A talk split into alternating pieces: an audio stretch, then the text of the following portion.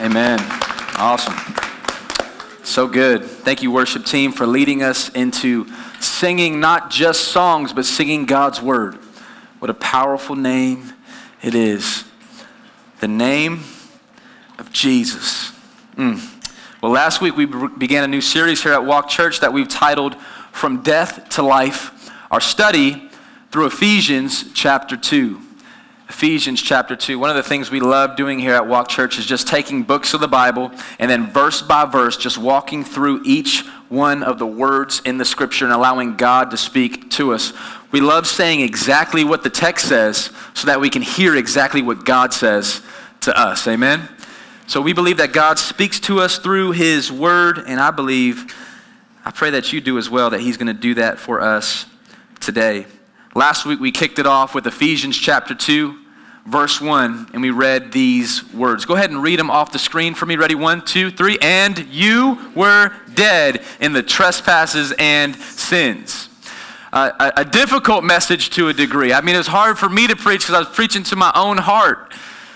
Pastor Hyden, do you realize that you were dead in your sins and your trespasses apart from a saving faith and relationship with Christ? We realize very quickly the Apostle Paul is writing to this church in the city of Ephesus, the Ephesian church, the same way that he writes, inspired by God, to the Las Bagians, if you would, in Walk Church, that brother and sister, we were dead in our sins and trespasses. We talked about what sin was last week, missing God's mark, missing God's standard of glory. We talked about what trespasses are and how God said, hey, don't do this, don't do that, don't go there, don't go there. And at some point in our lives, we have trespassed against his word. We have sinned by missing him, by failing to bring him the glory that he is due. And because of that, we have been made dead. We talked about last week how it doesn't say that you were asleep, or it says that it doesn't say that you were in a spiritual coma. It doesn't say that at one time you were taking a nap. And if that's your case right now, go ahead and bump the person next to you and say, wake up. It doesn't say that. It says that you were dead. You were dead. Some synonyms for the word dead: lifeless, deceased, in the morgue. Spiritually, we weren't in the doghouse of God. We were in the graveyard, spiritually unmoved, untapped, just not able to comprehend spiritual things because we weren't spiritually alive. We were spiritually dead. The text later on goes to say, but God made us alive in Christ. But before we get there, we see that in chapter 2, Paul's not done with this statement. Ephesians chapter 2, verses 1 through 10 is actually just one long sentence. That's 10 verses of just a powerful sentence that Paul is trying to communicate to the believers, and he does so here today. As we go ahead and continue reading on to verse 2, let's go ahead and look at that now. It says, and you were dead in the trespasses and sins, verse 2, in which you once walked, following the course of this world, following the prince of the power of the air, the spirit that is now at work in the sons of disobedience. I want to preach a message to you today that I'm titling, simply put, Follow the Leader. Follow the Leader. Father God, I come before you right now as we look at these words on the screen and on our Bibles. God, we know that you're the leader of our lives, but sometimes we don't live like that. So Lord, if anybody in here is dead in their sins and trespasses, wake them up. God, if anybody in here today is drifting from the life that's in Christ, draw them back, God. For you are the only Lord and leader that's worthy to be followed. In Jesus' name, amen. Has anybody ever played that game growing up, Follow the Leader? Maybe you got in a group and you were just bored and you said, hey, we got no money, we got nothing else to do, let's play Follow the Leader, all right? And there's one person, this is the object of the game, there's a leader, right? And he gets in front of the group and he says, all right, we're going to put our hand up, and everybody puts their hand up, and then we're going to put our left hand up. This just sounds like the Hokey Pokey, my bad. That's a different game. But you do something, right? And the person is supposed to follow what the leader is doing. It's supposed to mimic the action. That's how you play the game, follow the leader.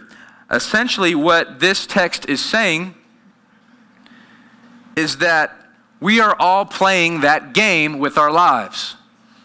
That we live in a season of playing follow the leader. It's not just a hobby or a game that we do from time to time. It's actually who we are. And I believe that in Ephesians chapter 2, verse 2, who we follow matters. Identifying who it is that we actually follow matters. So I got 3 points today that I want to talk about in regards to these points. The first point that I want to talk about is this. Who we follow matters because it affects how we live today. Who we follow matters because it affects how we live today. As we look at verse 2 once again, the text says, in which you once walked. So we were dead in our sins and trespasses, and he goes a little bit deeper. He says, in which you once walked, following the course of this world. He says, one of the things that made you dead was that you were following the wrong leader. Your fellowship was actually following the course of this world rather than the course of our God. I like how Ephesians 2 in the NIV translation says it just a little bit differently. It says, in which you used to live when you followed the ways of the world. In which you once walked. It was the lifestyle that you once had or currently do have that separated you from God and actually made you dead spiritually.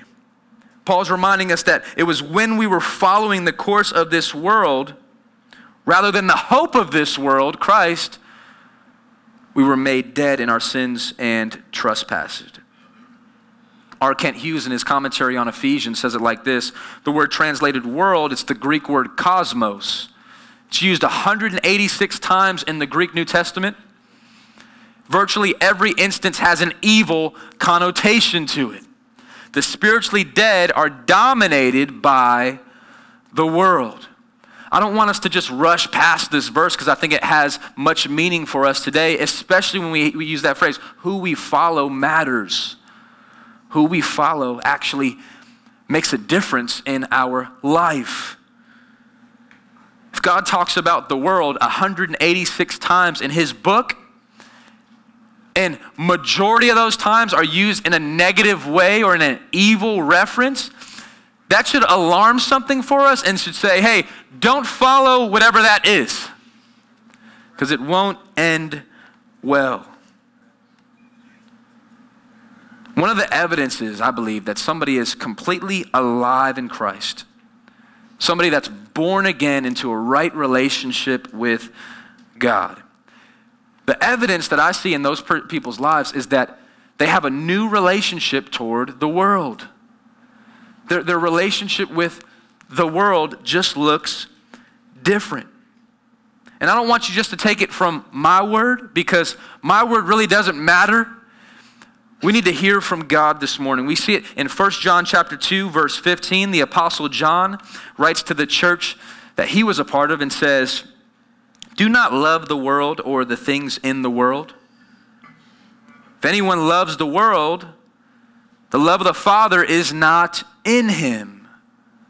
The things of this world, the temporary things in this world. John would encourage us and admonish us this morning and say, do not love the world or the things in this world. If anyone loves the world, the love of the Father is not in him. We're going to talk a little bit more about what this means in just a second. We also hear it not just from John, we hear it from James, the brother of Jesus. James chapter 4, verse 4, he says, you adulterous people. He was a little upset. There was some crazy stuff happening in James' church. Probably would be similar to any church in our country today. Do you not know that friendship with the world is enmity with God? Therefore, whoever wishes to be a friend of the world makes himself an enemy of God. I don't know about you, church family, but I don't ever want to be on the other side of the field of God, right? I don't ever want to be lining up and have God on the other side, right? I don't want that battle. That's a losing battle. There's a reason why we wear Jesus win shirts all around, because we are on the winning team, amen? That's God's team. That's Jesus' team. That's a team that you want to be on. The enemy's team is a losing team. He says you could be a part of that team if your heart is more for the world than for the Lord and Savior of the world, Jesus Christ. John says, hey, if you love the things of this world more than God, the love of the Father is not in you. James says, hey, let me tell you something. Whoever wishes to be a friend of the world, makes himself an enemy of God. We see it now here in Paul, the church planter, pastor of the Ephesian church. Let's bring back our theme verse in Ephesians 2. He says, in which you once walked, following the course of this world. It says that we're in a course. Do we got any students in the room? Any students? Raise your hand if you're a student, young or old. Are you guys, anybody in a course right now? You're taking a specific course, right? You're learning in that course. You're studying from the teacher in that course. You're growing in that course. Well, we're all in a course. And the leader and the teacher of that course is important. And that means you're either going to be following the world, the course of the world, or the course that God would have us in inside of the world. Maybe you'd have this question this morning. Well, that could be slightly confusing. What is the world and what's not? Is it possible to like be in the world, but not of the world, as Jesus once put it, as the Pharisees were trying to condemn Christ. And he said, hey, look, just because I'm in the world doesn't mean I'm of this world. I love what Paul says to the Philippian church, but we actually preached on it about a year ago. He says that you're no longer citizens of this world. He says, if you're a follower of Jesus, you are now a citizen of the kingdom of God. That just means that this world and you are different. Like, hey, I'm not from here. My citizenship is not just here. I have a dual citizenship. It's here and it's the kingdom of heaven. And that's where I'm going. That's my home, right? And the citizenship of this world will lead you to spiritual death. Now, I want to make it clear here that there could be a real temptation to take what I'm talking about out of context and miss the meaning of what God has for us in the text, as well as for the intention of the author here, right? John Whitmer says it like this, as he defined the world in his commentary. He said, the secular culture that has structured itself apart from God, wanting no relationship with him. That's what it means to love this world more than God. It means to say, hey, you know what? I'm structuring myself apart from God. I don't want anything to do with it. I don't want anything to do with the church, with Jesus, with reading the Bible. I would rather read anything else as opposed to his word. I don't want a relationship with him. I don't want a relationship with Christ. If that's the mindset, that's of the world. There has been religious sects and even cults that have been taking these phrases like follow the course of the world out of context. Like some religious sects would say, oh, we can't drive an automobile. That's the world. Some would say, oh man, we can't wear jeans. That's too much of the world. And so you can go too far away from that, but in the reality, wearing jeans doesn't necessarily affect your relationship with God, or at least it shouldn't. May help your relationship with God, all right? If the culture has structured itself apart from God, don't join into that culture, is what he's saying. The culture that surrounds you is saying, hey, we are explicitly separated from God. Like I remember driving down the street. This is a evidence of the world in my life. I remember pulling up to the stop line. I saw a big billboard. I'm not going to name the nightclub reference, but it was a specific club, and it said, come worship with us on this evening, right? So that to me is part of not wanting a relationship with Christ, but wanting a relationship with something else, right? And Paul is very clear. He's saying, hey, be careful there that you don't follow the course of this world. I think it's less about how you dress. It's less about what you drive. I think it's less about those types of things, whether you're allowed to watch sports or not, things like that. If anything distracts you from your relationship with God and causes you to stumble, There you go. That's the world, right? Like someone came up to me before the service today. They said, bro, that jacket reminds me of this artist. And I was like, that's awesome, man. I was like, is it distracting you? He goes, no, man, I like it. I was like, good, man. That I wanted to serve what we're doing. Whatever it is that we do, right? Whatever it is that you do, do it for the glory of God and worship Him. If it distracts you, if it causes you to stumble, that's your cue. I'm following the course of this world.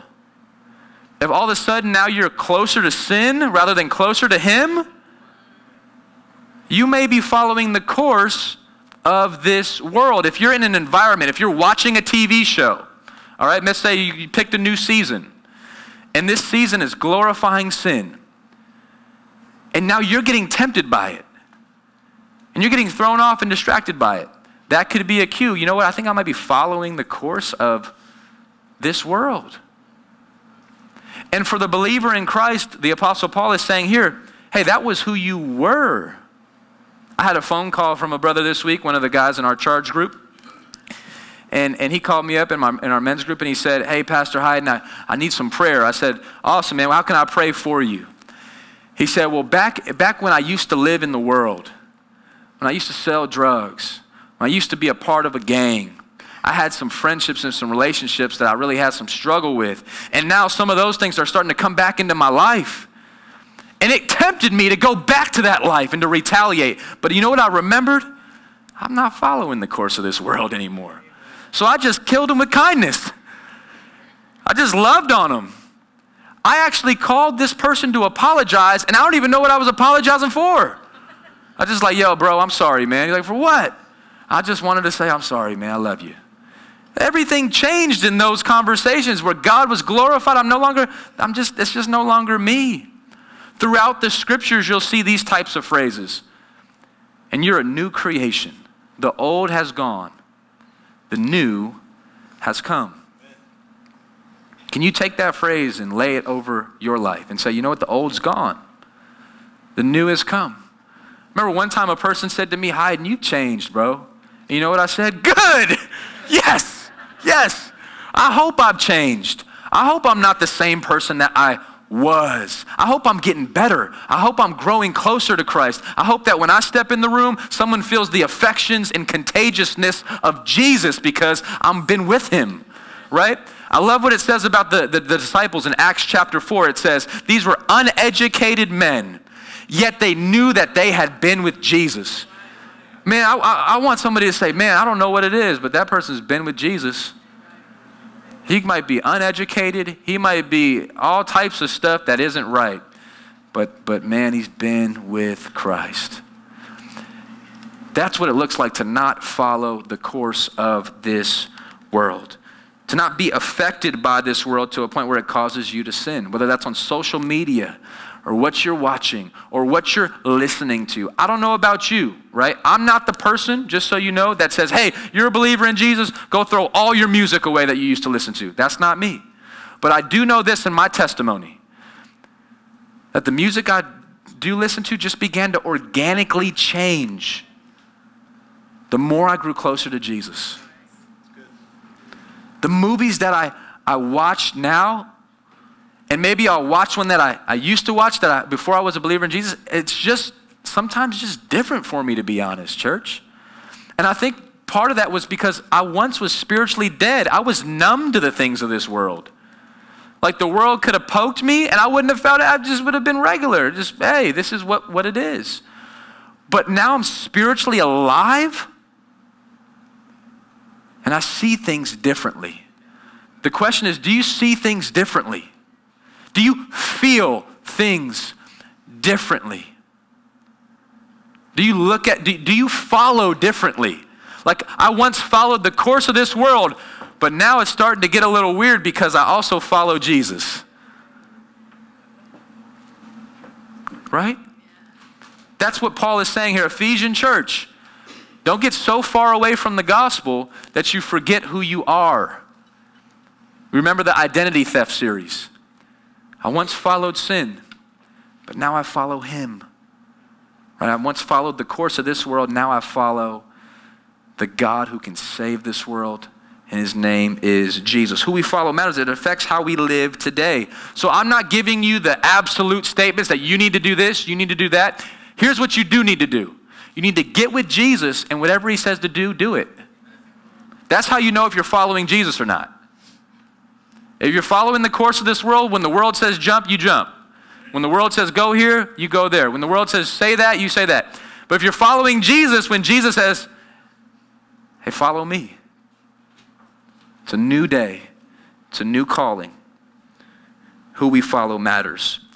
Let me give you the second point that I want us to see in this text. Not just who we follow matters because it affects the way we live, but who we follow matters because it informs what we think about. Some would say the mind is the gateway to our heart, to our soul. Brothers and sisters here at Walk Church this morning, and for those who are joining us online, what we think about matters. What we think about, what goes into our minds is actually important. He goes on in Ephesians 2, verse 2, he says that, like this, he says, you once walked, you once lived following the course of this world, and he goes on and says, following the prince of the power of the air. He says, you weren't just following this world, you were following the prince of the power of the air. Now maybe that's a phrase that you're not familiar with, or what is he getting at when he says that? Let me give it to you in a different translation, in the New Living Translation. He says, you used to live in sin, just like the rest of the world, obeying the devil, the commander of the powers in the unseen world. He is the spirit at work in the hearts of those who refuse to obey God. Who we follow matters. Where once we followed the ways of the world, led by Satan himself. Paul goes, do you not realize that the world is governed by the enemy, the prince of the power of the air? 3 times in the Gospel of John, Jesus refers to the devil with this phrase, the ruler of this world, the prince of this world, the king of this world, right? And he's a lowercase king. He is very much a little king. Jesus is the king, capital King of kings. Believe that. The enemy has no power over Christ, and he never will, but he does in this world. He's blinded the hearts of people. It's caused people to look away from Christ and why they were created and the joy that's found in God, and to look to him and to follow him in his ways and world. Jesus once said it like this in John chapter 8, verse 44. He was speaking in a harsh tone, and he was speaking to people who just didn't understand. They were following the course of this world. Look what he says. He says, you are of your father, the devil. Your will is to do your father's desires. He was a murderer from the beginning and does not stand in the truth because there's no truth in him. When he lies, he speaks out of his own character, for he is a liar and the father of lies. So Jesus is actually speaking to a very religious group at this point, right? Let's not just think of the world as the people out explicitly sinning. You could be of this world and be completely religious, absent from a relationship with Jesus. Jesus here, looking at the religious elite, says, you're of your father, the devil. They're like, hold up, we weren't sinning like the rest of the world. He goes, but your will is to do your father's desires, because you missed me. See, that's why I want to keep putting the laser focus on Jesus. Whatever he says is what we're going to do. He's the Lord. He's the King. He's who we follow. I don't follow myself. I don't follow the prince of this world. I follow Christ. He's my leader. We want to make sure that that affects the way we live and the way we think. Romans chapter 12, verse 2, the Apostle Paul writes to the Roman church. We just read this first verse on the screen as we were singing that song, but the second verse is equally as powerful. He says, don't be conformed to this world, but be transformed by, say it with me, the renewal of your mind, that by testing you may discern what is the will of God, what is good and acceptable and perfect. I love talking about this verse because this verse really defines the life of the believer. He says, here's the believer in Christ. Are you conforming more to the ways of this world? Are you being more transformed into the image of Christ? Are you looking more like Jesus? Or are you looking more like this world? Well, here's a test. What's going on in your mind? Jesus elevated the standard of the believer, so much so that he says it's not about what you do as much as it is what you think. Jesus goes on to say things like, hey, if you look at a woman with lust in your heart, you already did it. If you look at a brother with hatred in your heart, you've already murdered that person. Jesus is like, hey, I'm looking at your heart, my friend. I'm looking at your mind. We need to be transformed by the renewal of your mind. As our mind is transformed, our lives are transformed, right? As you begin to put into place things in your mind that are of God, you'll begin to think about things that are of God, things that are right and true. The Apostle Paul in one place in Philippians 4 says, think about the things that are good. You'll feel good. Think about the things that are right and true and excellent and worthy of praise. Think about things that are worthy of praise. We start thinking about things that are discouraging, I promise you, pretty soon you'll feel discouraged. You start thinking about things that are comparisons, I promise you, you'll start feeling empty. But we start thinking about the things of God and thinking about the gospel and thinking about the reality that you were dead in your sins and trespasses, following the course of the world, following the prince of the power of the air, Satan. But God stepped in and said, I got something new and better for you. I start thinking about those things, I start getting reminded of how much I love Jesus. Because he could have left me in verse 2. Ephesians chapter 2, verse 2. You were dead, following sin. What if God would have said, hey, Hayden, I'm just going to leave you there, as opposed to enter into my sinful world and say, I want to call you to follow me? What a gift. If God is creeping up in the room today, putting his arm around you and saying, psst, follow me, that is an offer that you shouldn't refuse. Amen. I would put my yes on that table every day. And I do. I do. I would encourage you to do the same thing. Colossians chapter 3, verse 1 through 4 is actually some verses of scripture that I chose to memorize a few years ago. Paul writes to the Colossian church and he says it like this. He says, if then you've been raised with Christ. Why is that an important phrase, church?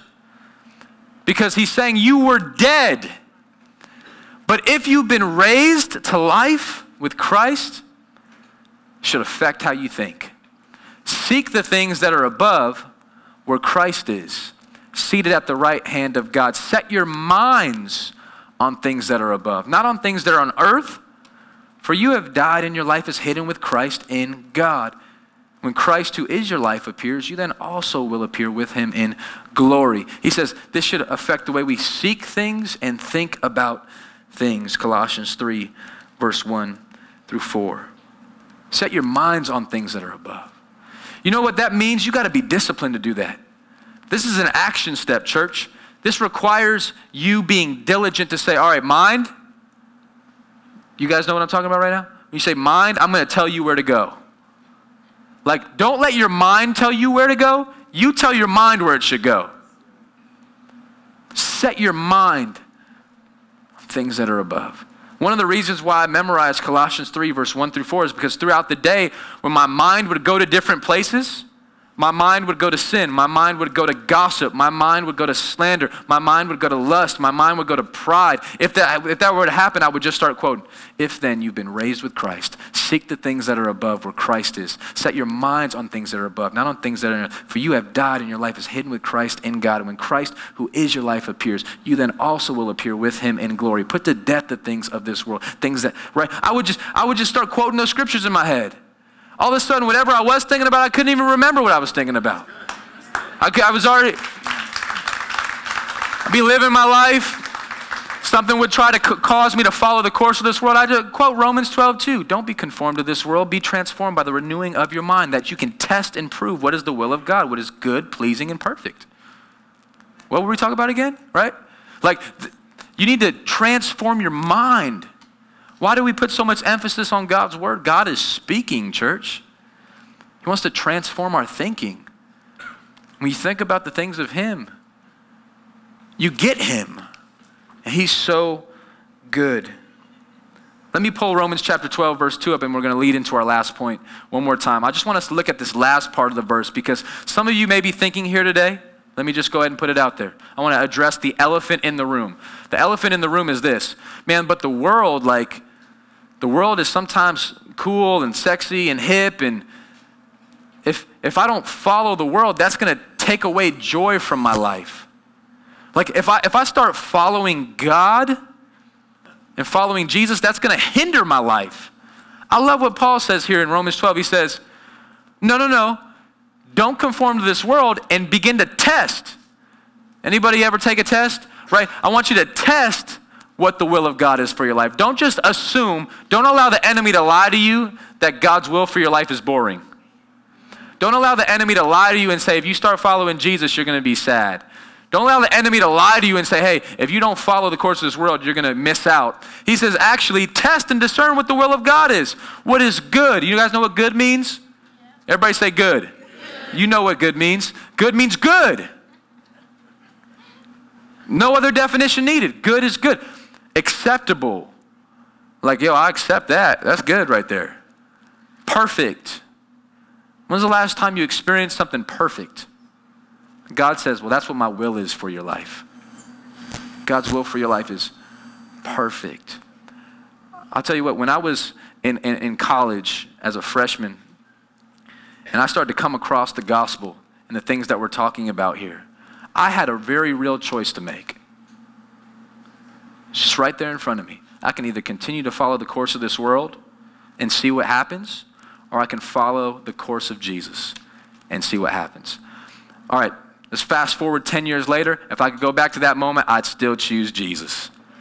I experienced more freedom and more joy and more passion and more purpose. I couldn't imagine where I would be today if I didn't say, yes, Lord.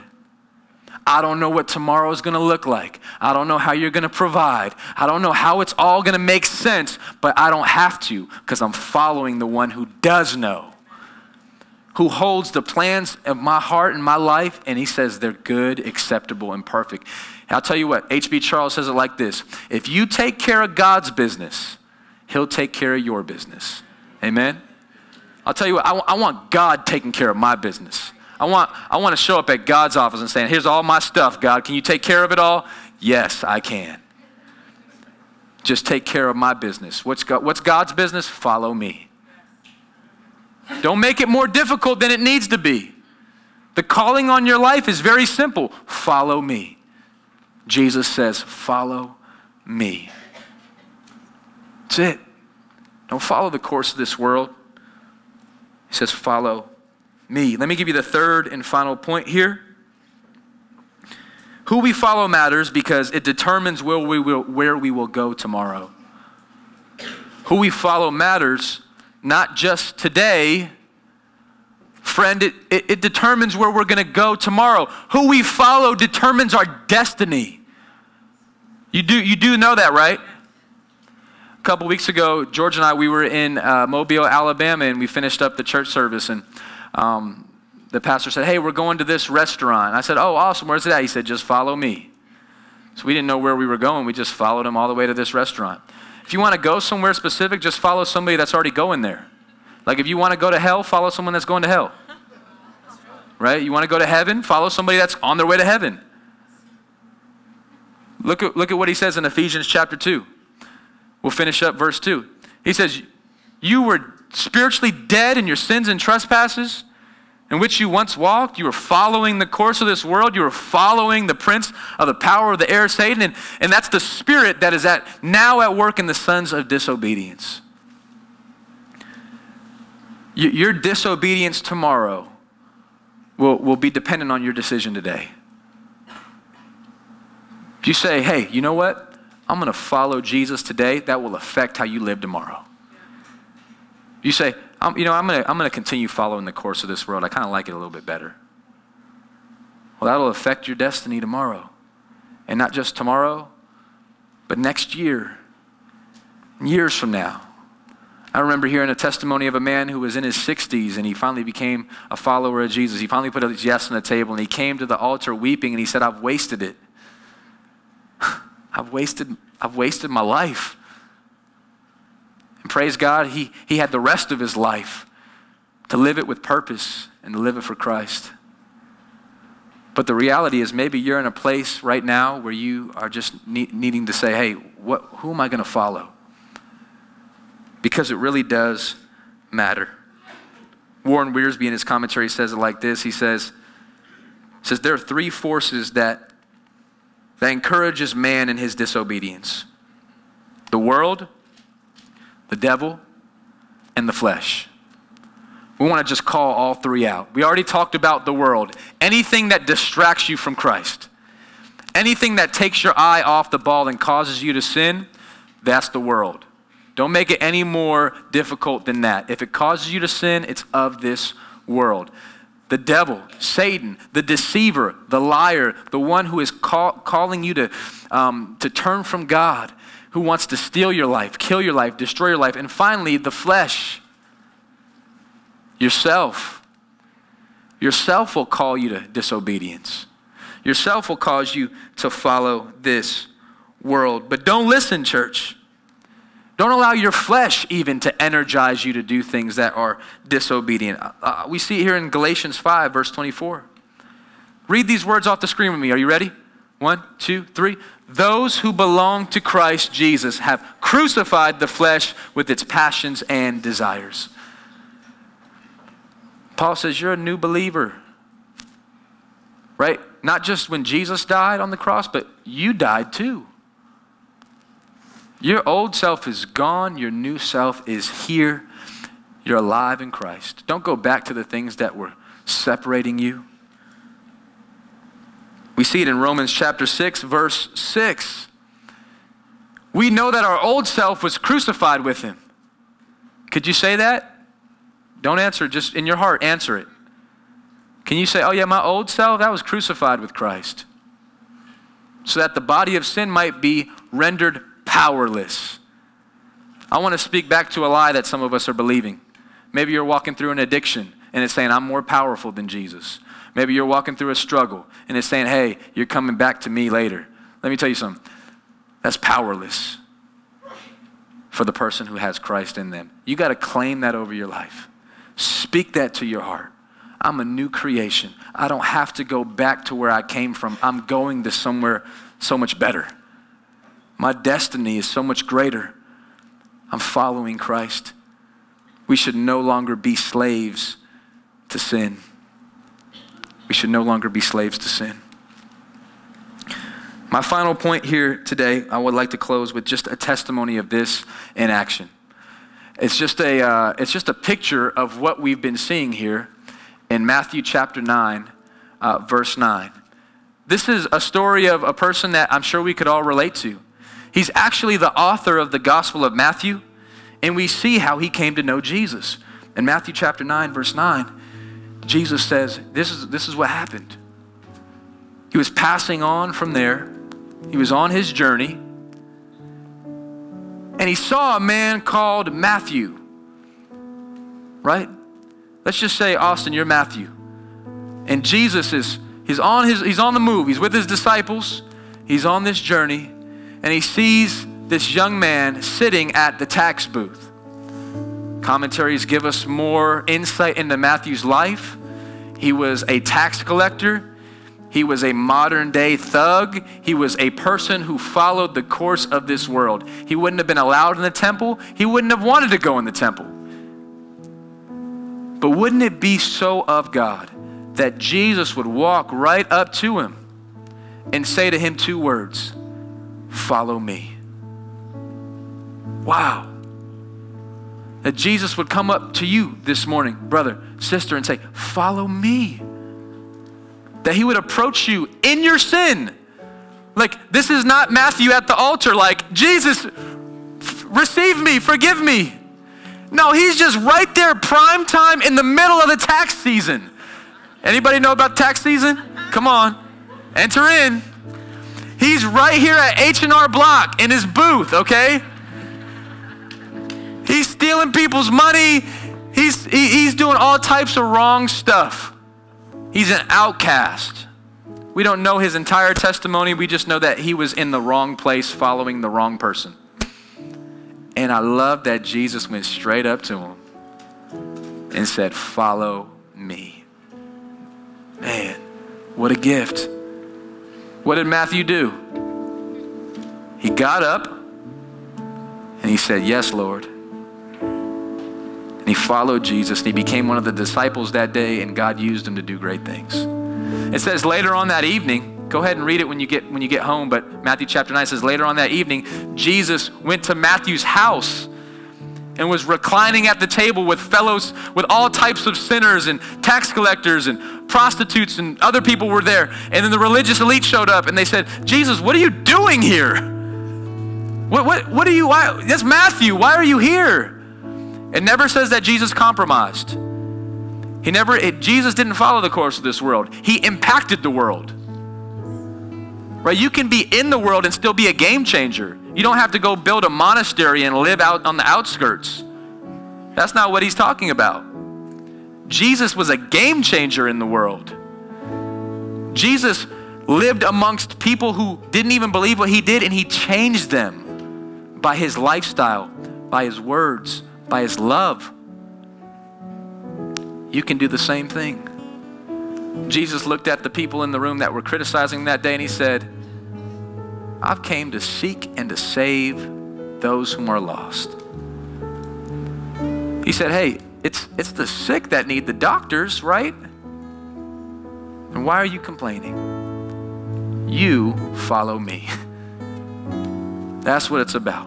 Putting your yes on the table, looking at the world, looking at sin, looking at yourself, and just saying, "You know what? I say yes to Jesus. He's all I need. He's all I want. Lord, use me."